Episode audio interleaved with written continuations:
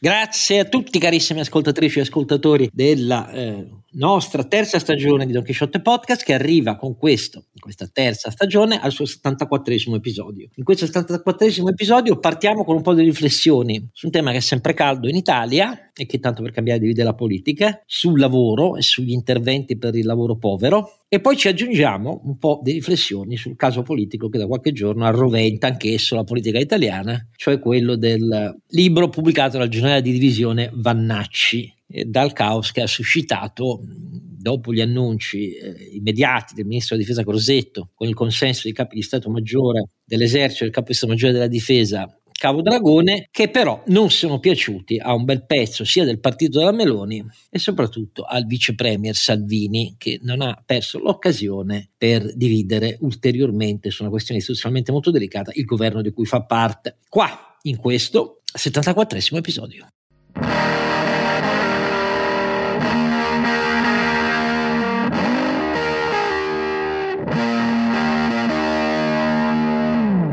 Oscar Giannino e Don Chisciotte, e a fianco a lui, molto meglio di lui, grazie al cielo, sono per poi l'attrattiva per tutti quanti voi, i due compari che lo affiancano. Sancho Panza, Renato ah, Cifarelli. Ecco l'autopresentazione. Così. Autopresentazione, che il mio compito principale è ricordarvi don chisciotte podcast punto it è il nostro sito e lì trovate tutte le puntate, anche quelle vecchie sparite magari dal vostro feed eh, di podcast, e tutti i link che vi possono servire, e in qualche caso, quando ci sono dei documenti di cui parliamo, anche il link ai documenti naturalmente. Noi non scompariamo mai, restiamo in vita come fantasmi, come quelli di Eduardo. Questa è il, la nostra maggiore assicurazione sul futuro per interloquire con voi, e a fianco al nostro Sancho c'è Ronzinante. Devo usare un nitrito o uno scalpitio per introdurmi? Va bene, scalpitio, tipo, scalpitio, va bene, scalpitio che si agisce. Cal- mi sembra giusto, scalpitante. Scalpitante Carlo Alberto Carnevale Maffé. Scalpitare,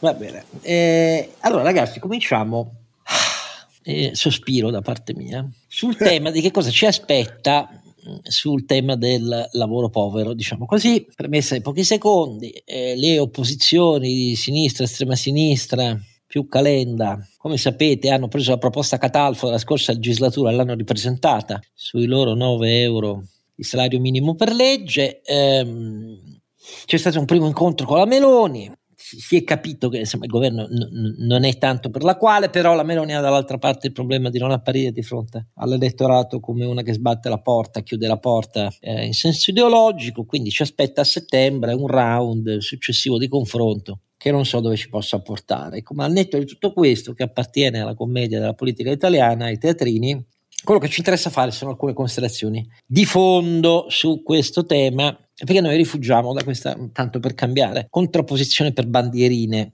temi così seri. Contrapposizione per bandierine perché naturalmente la sinistra e Calenda hanno immediatamente imbracciato la bandiera dicendo chi dice no alla nostra proposta è, è alleato dei lavori, del lavoro povero e delle imprese avide e di chi non dà retribuzioni dignitose e di chi viola i diritti, spesso lavoro nero, contributi non versati e così via, come se appunto l'unico intervento possibile fossero i nove euro lordi che loro propongono. E dall'altra parte ovviamente eh, c'è chi dice eh, con una logica di politica di pura contrapposizione no, questa è la stessa logica del reddito di cittadinanza che non c'entra niente da questo punto di vista e così via. Cerchiamo di essere un po' seri. Non è neanche vero, per dirla tutta, che siccome ce l'hanno più di venti paesi europei un salario minimo per legge, allora noi dobbiamo farlo per forza, perché il problema è partire dalla direttiva europea, lo abbiamo già fatto, eh? Cioè, però bisogna sempre ripeterle le cose, visto che poi in Italia non si affrontano mai i problemi, ma si ripropongono solo le guerre civili per bandierina politica contrapposta, perché nella realtà se uno legge la direttiva capisce che il modello di questo intervento è fatto per i paesi a bassa copertura contrattuale. Noi siamo ben sopra la soglia che viene considerata una soglia virtuosa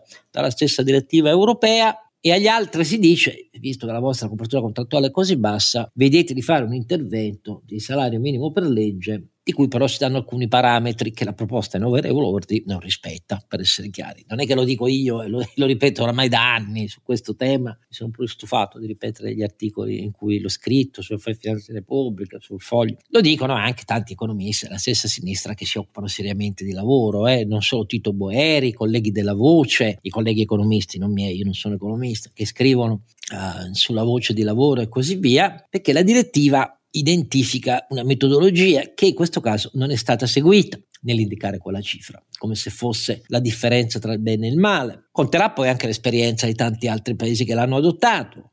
Alcuni di questi paesi hanno affidato la valutazione tecnica della soglia, che è un problema tecnicamente importante per evitare che la misura sia distorsiva e che provochi fughe dal lavoro lecito per lavoro nero. L'hanno affidata a una commissione di tecnici indipendenti, è successo in Germania per esempio, e non solo in Germania, altri paesi hanno deciso di partire prudentemente di fronte a bassissima copertura dei contratti sul totale della loro forza lavoro, con un esperimento in alcuni settori particolarmente identificati da fenomeni di salario bassissimo, in nero e di violazione dei diritti, per vedere questo esperimento che eventuali distorsioni o problemi potesse creare empiricamente, considerando poi sulla base di questo la possibilità di estenderlo o modificarlo prima di estenderlo. Insomma, ci sono un mucchio di cose che nel dibattito politico italiano non ci sono. Vero è che il nostro paese ha numerosi settori in cui il livello di retribuzioni resta molto lontano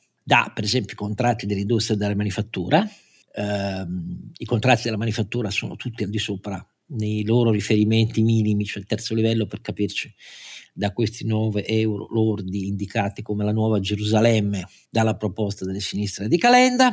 E, è vero anche che di settore in settore conta molto la diversa produttività. Noi siamo un paese a produttività stagnante, è inutile sottolineare per la centesima volta che quella della manifattura è positiva, a volte a doppia cifra, ma non basta da sola equilibrare la produttività zero, negativa o stagnante di tutti i settori di servizi non di mercato, cioè la P A, e di vasti settori anche dei servizi di mercato.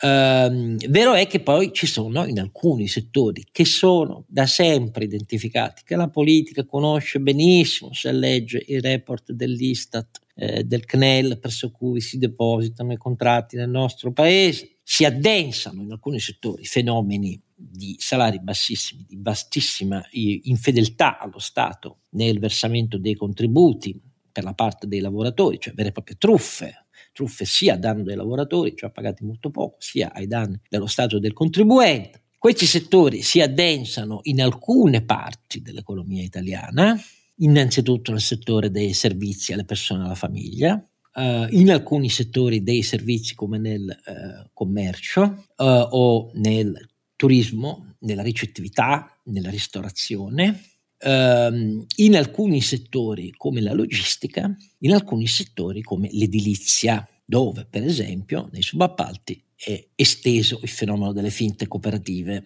che aprono la posizione di lavoro a bassissimo costo, non versano i contributi e dopo due anni spariscono. Questi sono tutti dati che, incrociando i dati della Guardia di Finanza, dell'Istat e del C N E L, sono in realtà pubblici per chi li sa leggere. E con quei settori il problema non è i nove euro di salario, il problema è, lì, è ristabilire la legge, e per me la legge si ristabilisce anche impedendo centinaia di finte contratti realizzati con la sottoscrizione di sigle sindacali di rappresentanza infinitesima, e, e lì la risposta prima dei nove euro, otto euro, sei euro, perché tanto le retribuzioni sono tutte più basse, inverecondamente più basse, lo aggiungo, quindi lo scandalo c'è come in Italia per centinaia di migliaia di lavoratori, centinaia di migliaia e non milioni e milioni come ho letto, però si raggiunge fissando criteri minimi di rappresentanza sindacali per la firma di contratti validi erga omnes. La metodologia anche lì c'è, solo che poi la politica non si vuole mettere contro i piccoli sindacati, molti di questi sono di destra, altri sono i cobas di sinistra, pam pam pam. Poi significa mettersi contro quei settori in cui la presenza di tante zo- imprese zombie alla politica, eh, mettere nel mirino loro, perché quelle imprese magari non reggerebbero per niente in presenza di retribuzioni dignitose, eh, non piace mettere nel mirino, però tante cose si possono fare al di là di fissare in maniera apodittica un nove euro per legge per tutti, come se si potesse ragionare con il letto di Procusta. Ecco, io mi fermo qua perché l'ho scritto mille volte, sono molto più interessato a capire come la pensano Carlo Alberto e Renato. Ma Oscar, poi comincio io dicendo che il dibattito eh, corrente in Italia è fuori tempo massimo per mille ragioni. La prima, perché non, hai detto che tu non tiene conto neanche lontanamente dei criteri nazionali che sono chiariti nella direttiva europea. Comincio solo dal primo, il potere d'acquisto dei salari minimi legali, tenuto conto del costo della vita. Cioè, quindi fammi dire, primo punto, una cosa che non nove euro uguali per tutti a Milano e a Reggio Calabria. Esatto, quando sappiamo che c'è una differenza nel potere d'acquisto, allora del trenta per cento in alcune parti del paese, già l'idea stessa di fissare un salario minimo nazionale viola il principio, no? eh, del, eh, del, del proposto dalla direttiva europea, che peraltro si premura di dire che gli stati dovrebbero evitare, anzi scusi te lo leggo, no? Gli stati membri dovrebbero evitare di imporre inutili vincoli amministrativi, finanziari e giuridici superflui, in particolare se ostacolano la creazione e lo sviluppo di micro, piccole e medie imprese. Mentre parte eh, una risata in Italia. Beh, in però frase. Te lo dico perché sennò qui stiamo veramente scherzando. Se, sia chiaro, adesso non voglio fare la crociata contro eh, il salario minimo, voglio fare un punto di merito e di metodo, no? Eh, sul merito, fammi dire, il concetto di lavoro definito nel duemilaventitré eh, con un decreto del governo Eh, ma scusate, è tra il surreale e il ridicolo, cioè considerata la variazione eh, settoriale. Questa sarebbe un'iniziativa legislativa parlamentare, eh, se va avanti. Sì, sì, va bene, d'accordo, comunque fissato per legge, mettiamola così, okay? eh, se, poi non ci credo, perché secondo me alla fine succede che il governo poi prende la mano e si deve, eh, si deve in qualche maniera attribuire il merito di, di qualsiasi cosa, come sai, no? Però fa, fammi dire, tornando al tema del merito, l'idea che ci sia una classificazione stabilita centralmente del concetto di lavoro, dopo la iperframmentazione, ripeto, geografica, settoriale, procedurale, organizzativa, tecnologica di questi ultimi vent'anni, facciamo pure anche due anni, io lo trovo veramente eh, al limite del, del, della, della maniera dell'impotenza, no? Il lavoro non, non è definibile, è, è, un, è un bene, un bene, è una, un asset, che lo definisca, che lo categorizzi la politica sottraendolo alla libera negoziazione, libera per carità regolamentata, ma insomma la dinamica regolamentazione, che, scusa, regolazione di, eh, de, delle relazioni sindacali è un per me è un abominio economico, soprattutto oggi. Cioè una, una discussione sul salario minimo poteva avere senso negli anni settanta, dove le tipologie del lavoro erano ben codificate e dove eh, in un certo senso si abbracciava con, con relativa chiarezza e completezza la casistica del lavoro. Oggi francamente se, senza un, una teoria della domanda di lavoro e, e ripeto non eh, una fissazione del prezzo dell'offerta, perché questo stiamo parlando, è esattamente come l'idea di, offre, di stabilire il prezzo del carburante o quello dei voli, no? L'idea assurda, distorsiva, autoritaria da parte del governo italiano in particolare, e anche qui quando parlo di geografia non parlavo solo di geografia infranazionale, cioè tra Bolzano e Palermo, ma anche europea, avendo noi un mercato del lavoro teoricamente Eh, coincidente con quello dell'Unione Europea, avendo noi la mobilità del lavoro tra le quattro libertà fondamentali. Quindi la direttiva europea serviva anche a andare in quella direzione. Ogni dibattito nazionale che non tenga conto di questo arriva con sessanta anni di ritardo più o meno, no? Eh, quindi nel merito non ci siamo proprio, cioè sembra che il lavoro non sia cambiato. Nel metodo, ripeto, eh, l'idea che l'ora di lavoro sia la misura del lavoro è surreale. Che dire, che, Oscar, cioè, posto che il prezzo non si può stabilire, che il bene è differenziato, okay?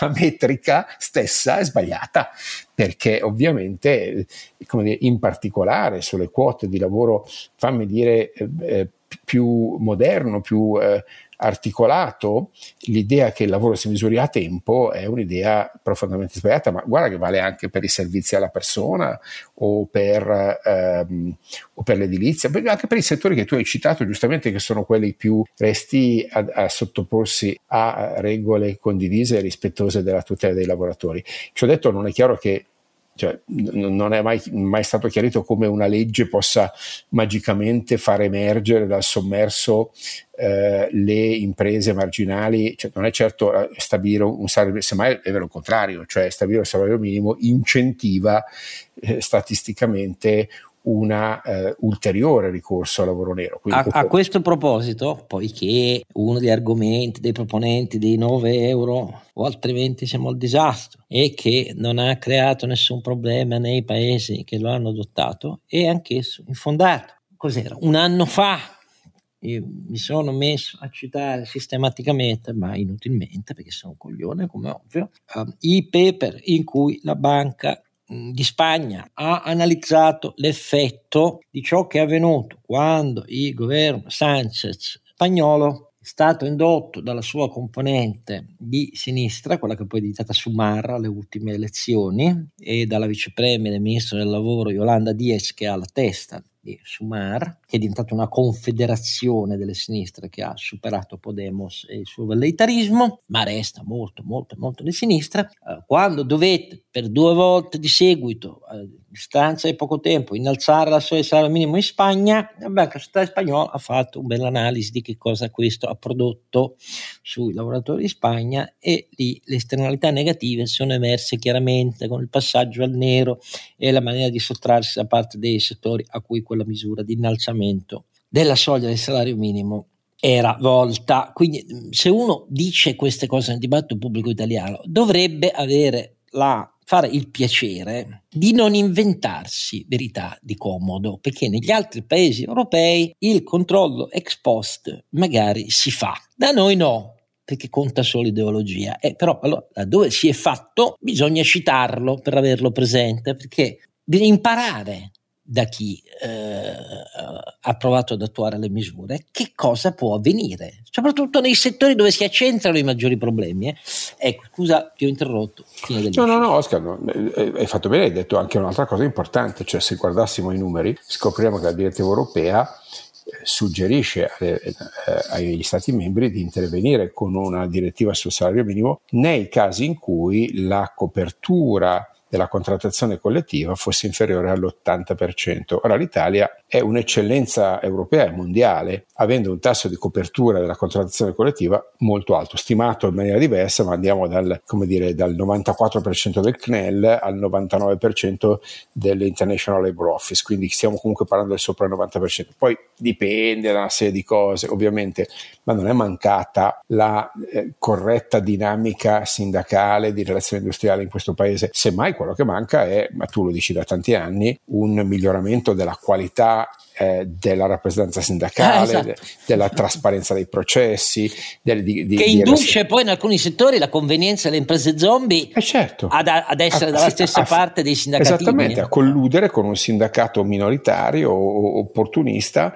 e, e a far figurare contratti che poi alla fine non hanno valenza effettiva di protezione dei lavoratori. Se è chiaro che qui adesso non so Oscar, ma sembra che adesso sentiamo Renato, qui nessuno di noi vuole fare la discussione contro la tutela dei lavoratori, le esatto contrario. Il nostro pensiero è che questa modalità sia ideologica, sia un servizio ideologico alla tutela del lavoratore, è un modo per fissare una tariffa del prezzo del, del, dell'asset che chiamiamo lavoro in maniera dirigistica e che non, tiene, che non tiene conto della complessità del problema, ripeto, nemmeno tiene conto degli elementari ingredienti, elementi di, eh, di articolazione, quei criteri nazionali di cui parla la, eh, la direttiva europea, che ripetiamo, giusto per capire, dovrebbe essere il quadro di riferimento a cui ispirarsi entro fine del duemilaventiquattro. Quindi il dibattito ci può stare, ma mio Dio, dovrebbe essere fondato su dati e su un quadro di convergenza europea. Ripeto quali sono i quattro criteri, perché almeno lo sentono anche i nostri ascoltatori. Il primo è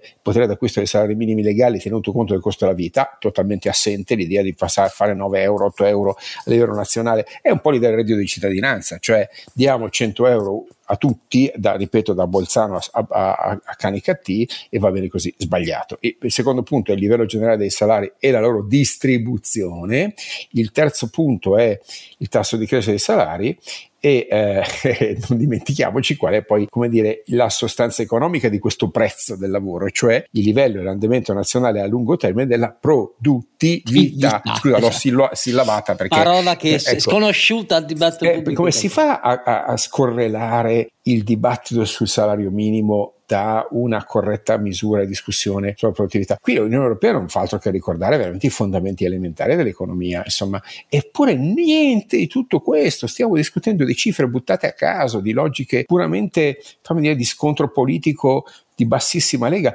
Quelli che mancano di rispetto per il lavoro sono coloro che discutono di lavoro senza le competenze minime, senza il rispetto elementare dei dati eh, economici e giuridici di questa fondamentale componente dell'economia e della società italiana e, e europea. Questo è oltraggioso, caro Oscar, quel, quel livello veramente, come dire... Eh, becero del dibattito che abbiamo sentito oggi, che invece meriterebbe sicuramente una riflessione. Poi il mio punto di vista è che eh, interferire tutto su, su, sul prezzo dell'offerta di lavoro senza discutere della domanda di lavoro e sulla sua natura, senza quindi introdurre una profilazione individuale del lavoratore, siamo ancora veramente al libretto di lavoro ottocentesco. Eh, in questo senso, se posso dire, visto che non l'abbiamo abolito, il C N E L potrebbe e dovrebbe fare un gran lavoro, e guai ti assicuro che lo ha fatto. A livello intellettuale ci sono molte molti contributi, elementi, molte pubblicazioni ah. estremamente interessanti del C N E L, che non ha, non ha cagato nessuno, per essere chiaro,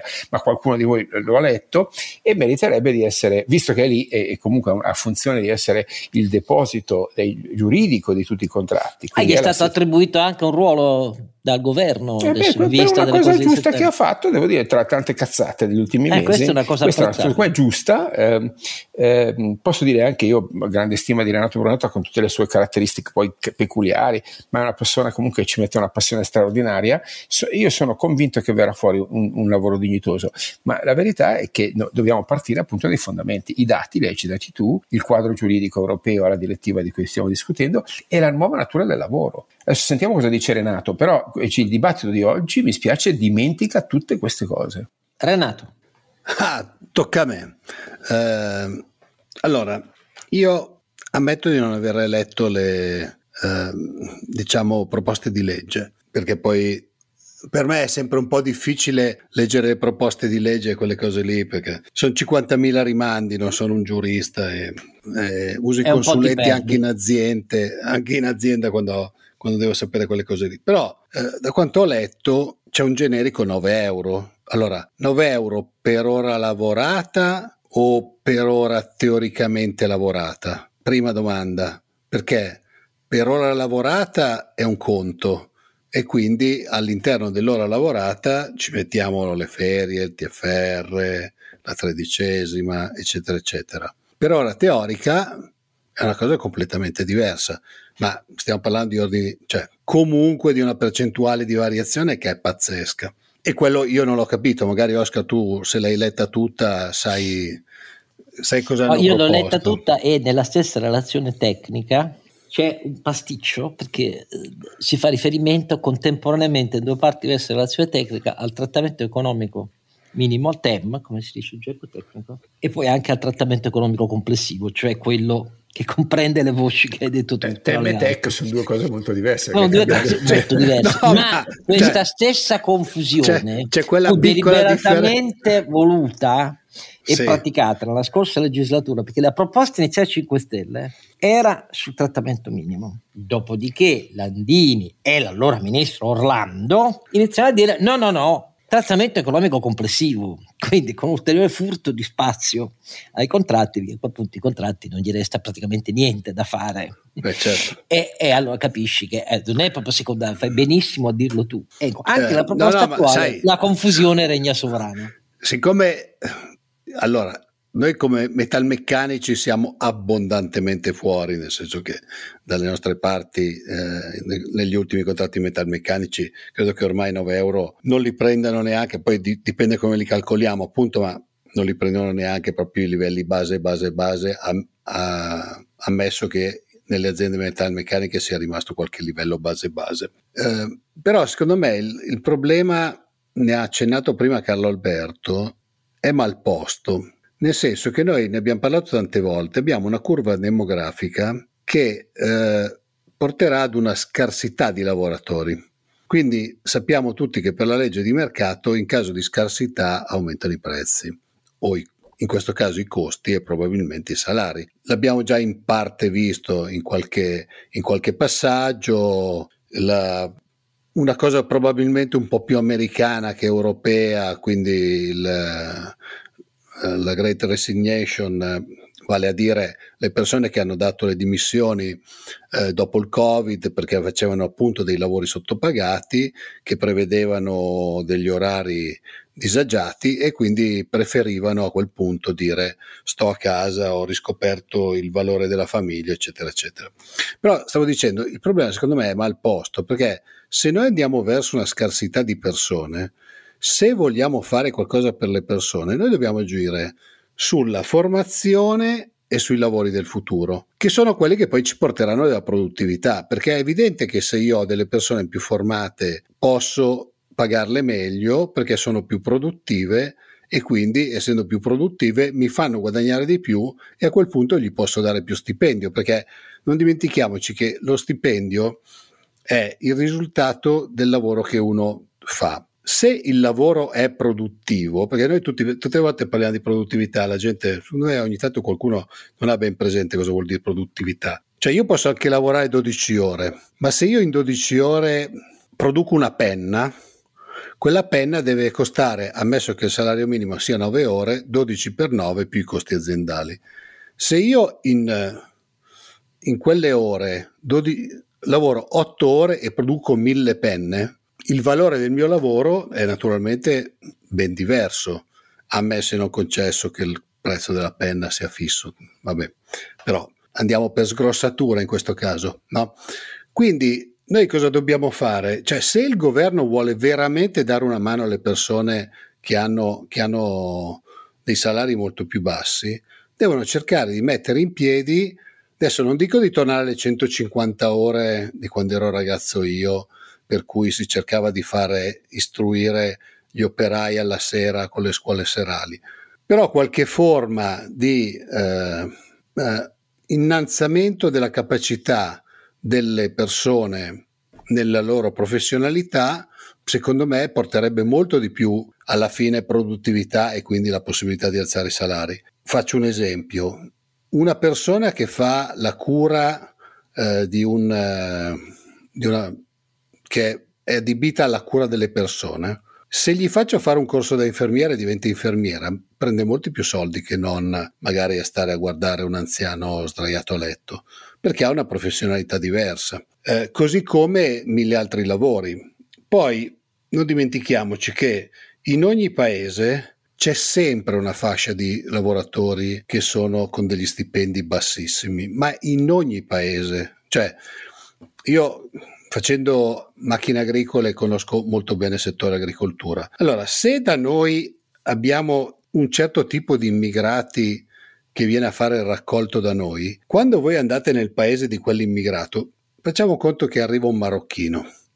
Un marocchino viene a fare la stagione di raccolta in Italia, dove lo paghiamo pochissimo rispetto naturalmente a quello che sarebbe uno, uno stipendio per l'Italia decente. Ma per il Marocco è già un buono stipendio. In Marocco la raccolta la fanno quelli del Mali, non la fanno i marocchini, perché nessun marocchino va a fare il lavoro povero, povero e sottopagato della raccolta. Quindi cioè, tutto questo meccanismo attraverso il quale anche c'è una maggiore facilità di spostamento porta a delle migrazioni di lavoro sui lavori poveri che portano a delle catene, cioè tipicamente nell'agricoltura, adesso non so, magari c'è anche qualche studio, qualche paper, bisognerebbe andarlo a cercare, no?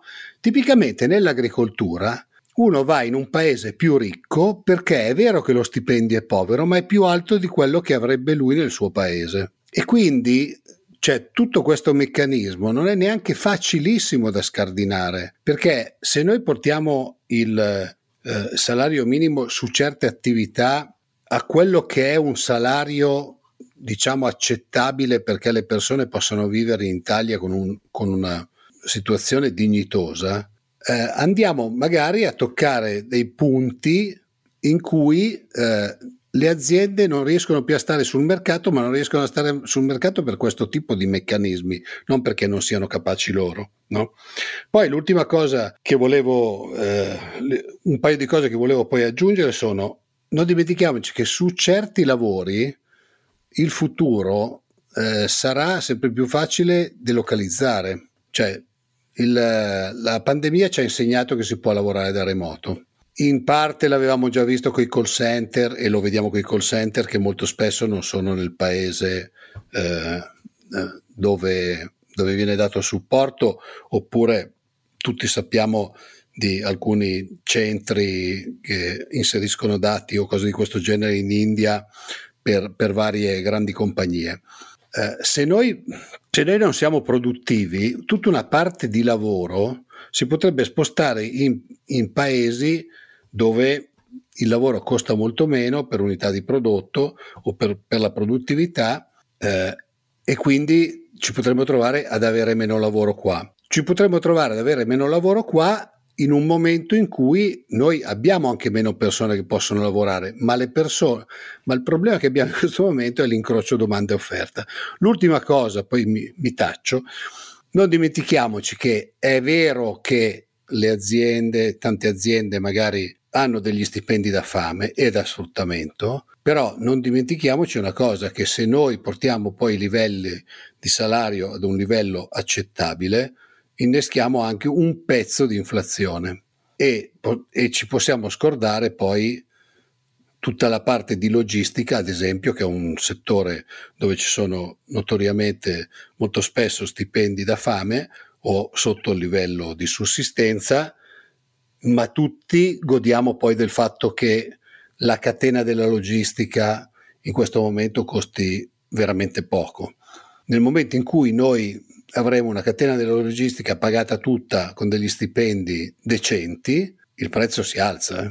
Cioè, non c'è, non c'è altro modo, e, e se noi alziamo i prezzi di logistica è una delle cose che impattano di più sull'inflazione, perché colpiscono qualsiasi cosa, non colpiscono so- solo un prodotto, colpiscono qualsiasi cosa. Concludo con una nota polemica, dichiaratamente polemica, ma che raccoglie e che risponde a polemiche rivolte a chi la pensa come me, nel senso che Carlo Calenda gli è capitato più volte di dire in un'intervista che l'obiezione ai nove euro eh, viene anche da, testuale, eh, liberali da strapazzo, e ho letto poi mh, editoriali, e in particolare uno che mi ha fatto sussultare, del direttore della Stampa, il mio amico Massimo Giannini, con cui ho lavorato, con cui resto amico, per me l'amicizia non significa pensarla allo stesso modo, in cui una lunga filippica a difesa dei nove euro diceva che a obiettare c'erano anche i liberali alle vongole, che è una maniera di liquidare il pensiero liberale, che a fondo le sue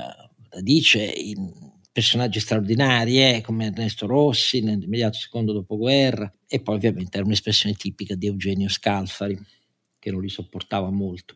Però, allora, io considero i liberali alle vongole e i liberali da strapazzo loro, loro, i liberali da strapazzo loro, perché quelli che la pensano come noi sono stupefatti dal fatto che tutti questi signori della crociata non dicono una parola sul fatto che lo Stato è fallimentare sul lavoro da almeno tre punti di vista, che tutti e tre impattano frontalmente sul fatto che abbiamo deflazionato i salari da più di vent'anni di fronte alla produttività zero. E questo è un fatto, che nelle graduatorie comparate i paesi come Francia e Germania, che hanno avuto produttività di venti trenta punti superiore alla nostra, hanno avuto un andamento delle retribuzioni medie e mediane positivo, mentre noi, se andiamo a parità di potere d'acquisto, siamo regrediti agli anni novanta, cioè ce l'abbiamo negativo, e qui la spiegazione è la produttività di settore, di impresa, ma soprattutto anche complessiva nazionale. Perché lo Stato fallisce da tre punti di vista? Primo, perché non è in grado di offrire la formazione che serve al lavoro di oggi, e guardate che viviamo questo paradosso in cui c'è il lavoro povero da una parte e dall'altra ci sono le imprese con otto novecentomila domande di posti di lavoro che grazie alla formazione pubblica della scuola e dell'università italiana non si riescono a coprire. Poi è fallimentare per un'altra ragione, perché le sue politiche del lavoro sono costruite su un mondo statico eh, la torta fissa, come giustamente ripete sempre il professor Sandro Borusco, per cui le nostre politiche del lavoro, gli strumenti sono tutte politiche passive. Abbiamo ulteriormente esteso la C I G nel Covid, invece di superarla. La C I G è fatta per impedire che le imprese muoiano e tutto il lavoro deve restare com'era, dov'era. Questa roba qui impedisce qualunque idea di innovazione, e soprattutto perché le politiche attive del lavoro dovrebbero garantire non solo la formazione de, di base sco, scolastica, universitaria, il ciclo della secondaria, post-secondaria, terziaria e post-terziaria, rimanendo agganciati all'evoluzione dell'impresa e delle specializzazioni dei settori italiani. Ma a questo aggiunge il fatto che poi non è capace né di formazione permanente, sempre traguardata non alle vecchie qualifiche fordiste come quelle della formazione professionale offerta dalle regioni semplicemente per impiegare i formatori, ma con un occhio per le specializzazioni territoriali del mondo del lavoro e delle imprese. E non è capace di fare neanche il match tra domanda e offerta di lavoro, cioè garantire quel pieno diritto alla formazione durante l'intera vita professionale. Secondo, è alla ricollocazione di chi diventa disoccupato e magari ha oltre quaranta anni, oltre cinquanta anni, perché noi dobbiamo mirare, questo paese dei liberali alle vongole, a uno Stato che sia in grado di garantire la promessa costituzionale del diritto al lavoro con una formazione adeguata sempre durante l'intera carriera professionale e con strumenti di politiche attive, non passive del lavoro, non volte a immobilizzare le imprese che non stanno più sul mercato e il lavoro che c'è dentro, ma bensì a garantire ai lavoratori di avere una formazione adeguata per ricollocarsi e in partenza di avere un bagaglio che guardi alle specialità che oggi servono, quelle STEM e così via, che la scuola, l'università italiana non sono in grado di offrire. Ecco lì tutti questi fallimenti dello Stato. Voi cari dichiaratori che noi saremmo i liberali alle vongole, come se avessimo il pregiudizio di voler difendere la posizione del governo, di cui non ce ne frega un cazzo di niente, visto che lo critichiamo ogni volta. Voi questi punti non li toccate e riducete la questione a una ignorante ignorante ignora quello che è scritto nella direttiva, riduzione della faccenda del lavoro italiano ai nove euro fissati per legge. Aggiungo che, a differenza di Renato, io non ho affatto l'idea, questo parlo a titolo personale, di dover difendere la realtà d'impresa così com'è, perché io voglio un mondo dell'impresa italiana dinamico, non me ne frega un cazzo di niente di difendere la violazione dei diritti e i salari da fame, perché altrimenti la microimpresa italiana, che non resta sul mercato se paga le tasse, i contributi e non truffa sui diritti e non dà paghe bassissime, va a gambe all'aria. Considererei anche, invece, una cosa positiva, una sana, darwiniana selezione delle imprese solo a favore di chi è in grado di stare meglio sul mercato. La difesa della microimpresa improduttiva non fa parte della mia visione complessiva. Né non, della, vorrei essere stato equivocato. No, eh, no, ma non, ce lo sto, ci io, sto usando come criterio per fare un esempio. Io non stavo dicendo no, quello. Non stavo, stavo... Stato, difendi la piccola impresa improduttiva.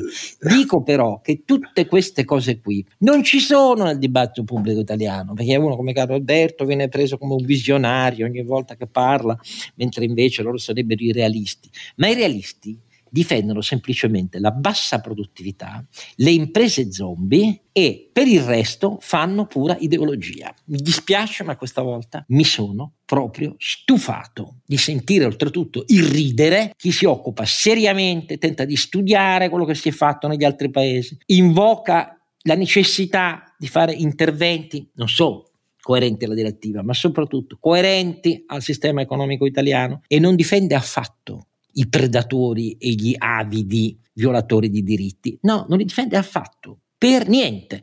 Magari li difende chi nella proposta di legge ha proposto di che il contribuente italiano finanzi un fondo da girare alle imprese perché alzino le retribuzioni. Sono loro a proporre questa roba qua, perché è ovvio, le imprese zombie non se le vogliono mica mettere contro. Questi settori che vi abbiamo citato, la politica italiana li conosce benissimo, ma nessuno, né a destra né a sinistra, ha mai voluto metterseli contro. Ah, allora questa è la realtà, non quella di chi vuole difendere i lavoratori poveri contro invece gli avidi capitalisti, liberali alle vongole, che vogliono sfruttarli. Ecco, la realtà è molto diversa da come ve la raccontano. Liberi di non credere a noi, ma il nostro incentivo è a non credere a loro. Passiamo al generale, va.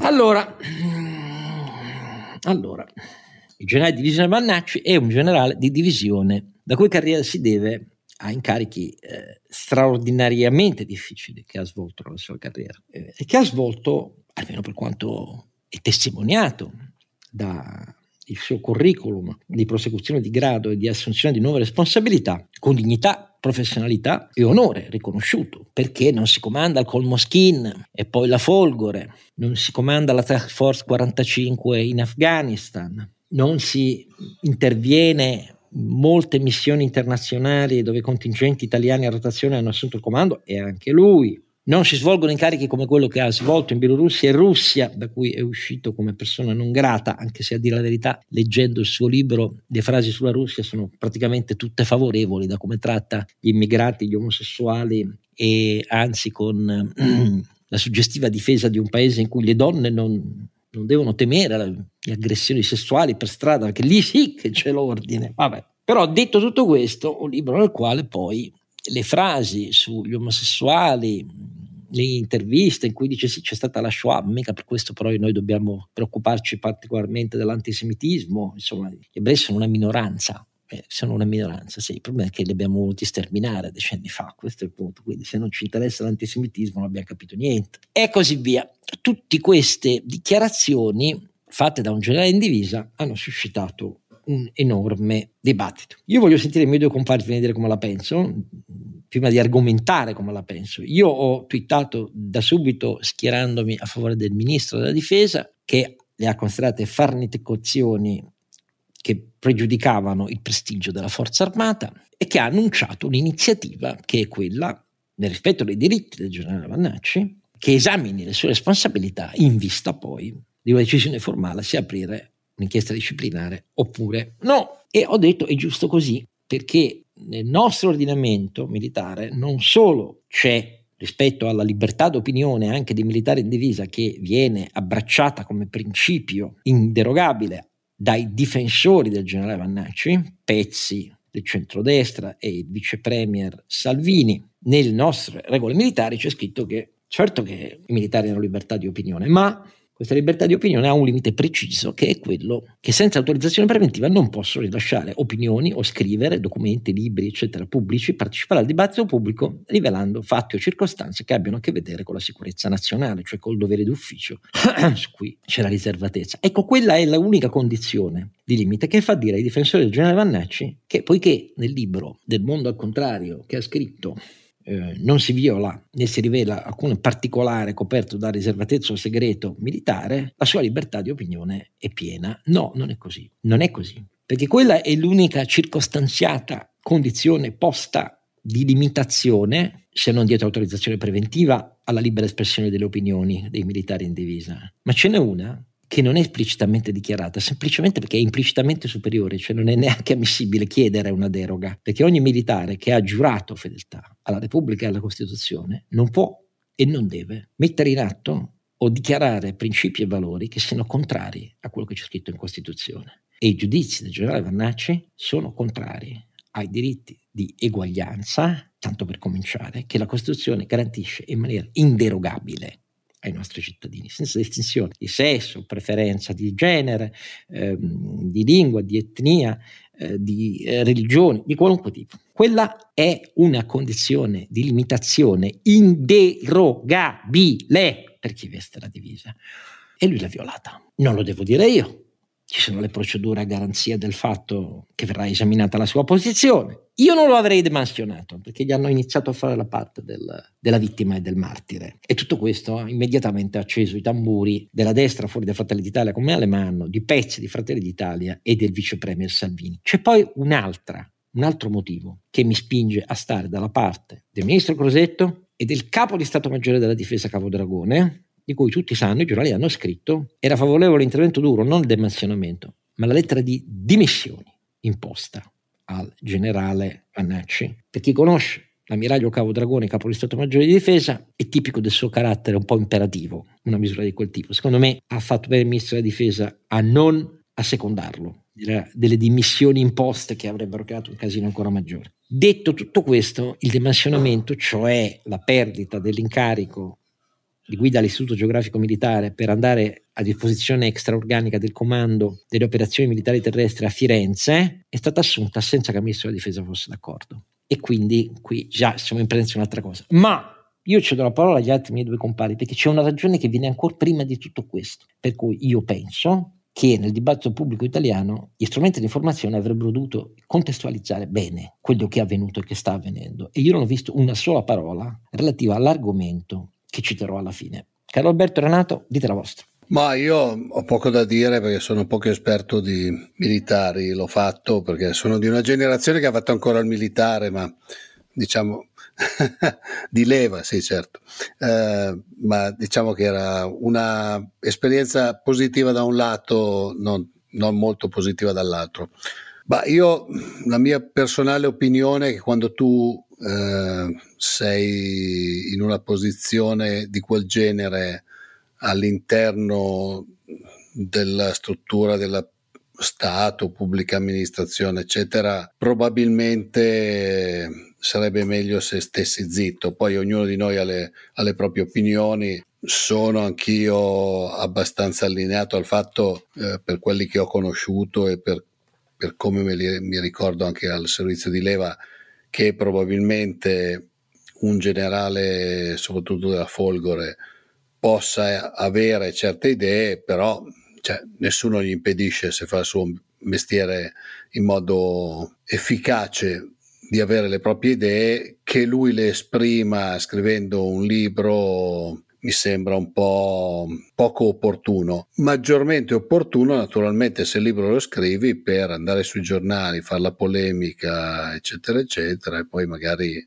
trovarti il tuo posticino più avanti. Però vedremo, vedremo come evolve la situazione. Sarebbe triste che una persona che ha già avuto una carriera di questo genere andasse a cercarsi un posticino al sole, anzi tutto sommato secondo me uno dei valori di chi fa quel tipo di carriera dovrebbe essere quello proprio della riservatezza, anche perché nel novantanove per cento dei casi tratti dati che sono iper riservati, quindi Eh, la coerenza vorrebbe che tu lo sia anche nella tua vita privata, insomma. Però magari è una mia opinione da inesperto della materia. Albert. Ma a me piace ricordare il paradosso dell'intolleranza di Karl Popper, eh, che sostanzialmente dice che eh, non possiamo tollerare l'intolleranza su punti che mettono in discussione la natura stessa della società.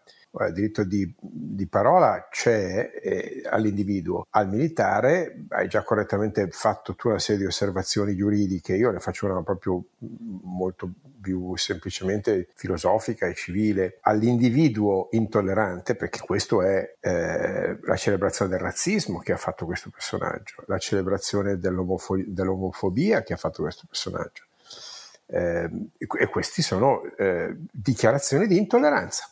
Ora, Eh, per me può continuare a essere tollerato come cittadino, eh, ma eh, non può essere tollerato come membro delle istituzioni, perché eh, le istituzioni tollererebbero l'intolleranza che viola i principi costituzionali di uguaglianza davanti alla legge, di non distinzione di sesso, di religione, di, di, di razza. Quindi il diritto al cittadino eh, rimane. Il, la responsabilità del funzionario pubblico non può essere ignorata, e dal mio punto di vista quando questa responsabilità comporta l'affermazione di eh, intolleranza, bene, a questa intolleranza dichiarata, intenzionale, ripetuta, non accidentale, int- proprio intenzionale e, e come dire, direi programmatica, okay, va risposto con eh, una limitazione di questo danno sociale che viene effettuato. Quindi concordo con te che l'iniziativa di del ministro Crosetto sia stata eh, corretta, bilanciata, non eh, eccessiva. Eh, se vuoi a, poteva anche spingersi più in là. Quello che mi risulta francamente eh, non accettabile è la mancata difesa che eh, il Presidente del Consiglio eh, avrebbe dovuto fare nei confronti del suo ministro, cofondatore del suo partito, che è stato attaccato dall'ala più retriva, reazionaria e filofascista del, del, del, del partito eh, attualmente al governo. Francamente questa cosa si aggiunge a questo agosto di recrudescenza sovranista, eh, dirigista, populista che ha avuto il governo, e, e, e non mi fa ben sperare per il futuro. Quindi Chiudo dicendo sostanzialmente che per me il diritto all'individuo a pensare anche idee intolleranti è eh, diciamo accettabile, il, il diritto al funzionario pubblico a esprimere esplicite in, intenzioni di intolleranza invece è intollerabile, e qui, qui sto con Karl Popper. E qui chiudo infliggendovi l'argomento istituzionale preminente, oltre a quello del rispetto letterale, formale e sostanziale della Costituzione, che avrebbe dovuto spingere membri del governo e il vicepresidente del Consiglio a evitare la difesa del generale Vannacci, che invece hanno ritenuto opportuno fare per questioni elettorali. Ed è una ragione istituzionale altissima, che ha a che vedere con la storia italiana. Perché parliamoci fuori dai denti, cari ascoltatori. La credibilità della nostra Repubblica ha dovuto pagare per decenni, e paga ancora, un prezzo altissimo di credibilità.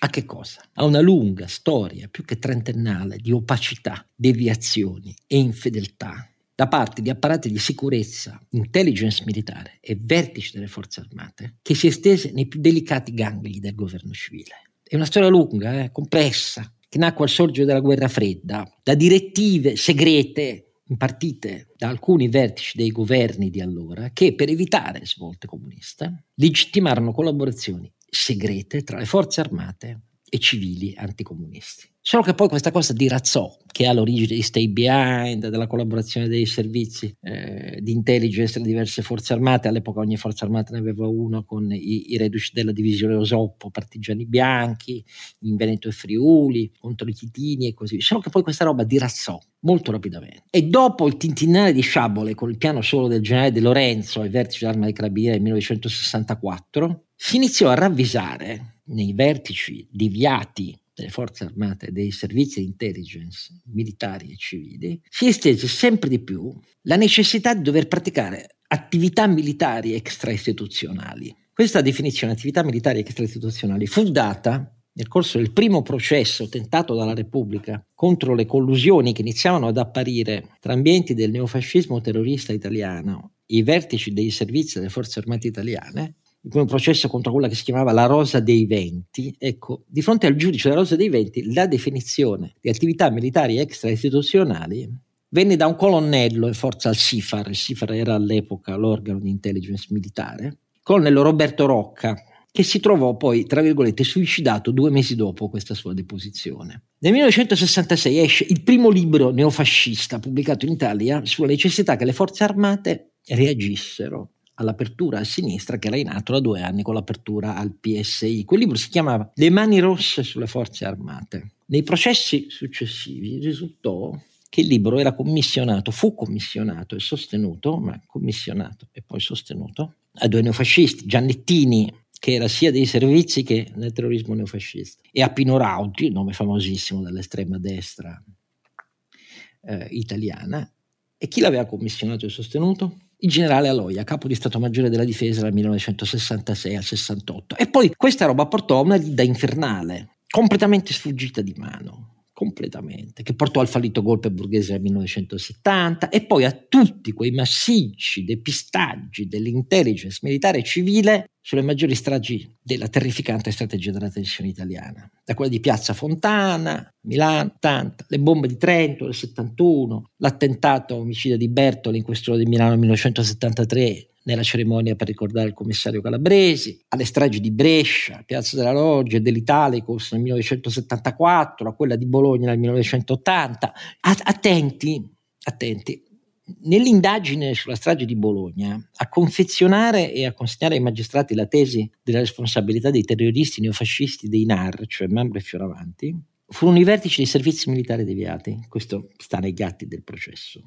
Mm? E questo serviva a sviare l'attenzione dalle porte che i servizi, di quegli stessi servizi deviati, avevano spalancato per anni e anni agli attentati e alla copertura dei neofascisti di Ordine Nuovo di Freda e delle Chiaie, contro i quali quelli dei N A R, terroristi pluriomicidi come Membro e Fioravanti, si mobilitavano sparando contro di loro, perché dicevano: voi non siete affatto fascisti rivoluzionari, voi avete servito lo Stato per i loro loschi, per i suoi loschi interessi.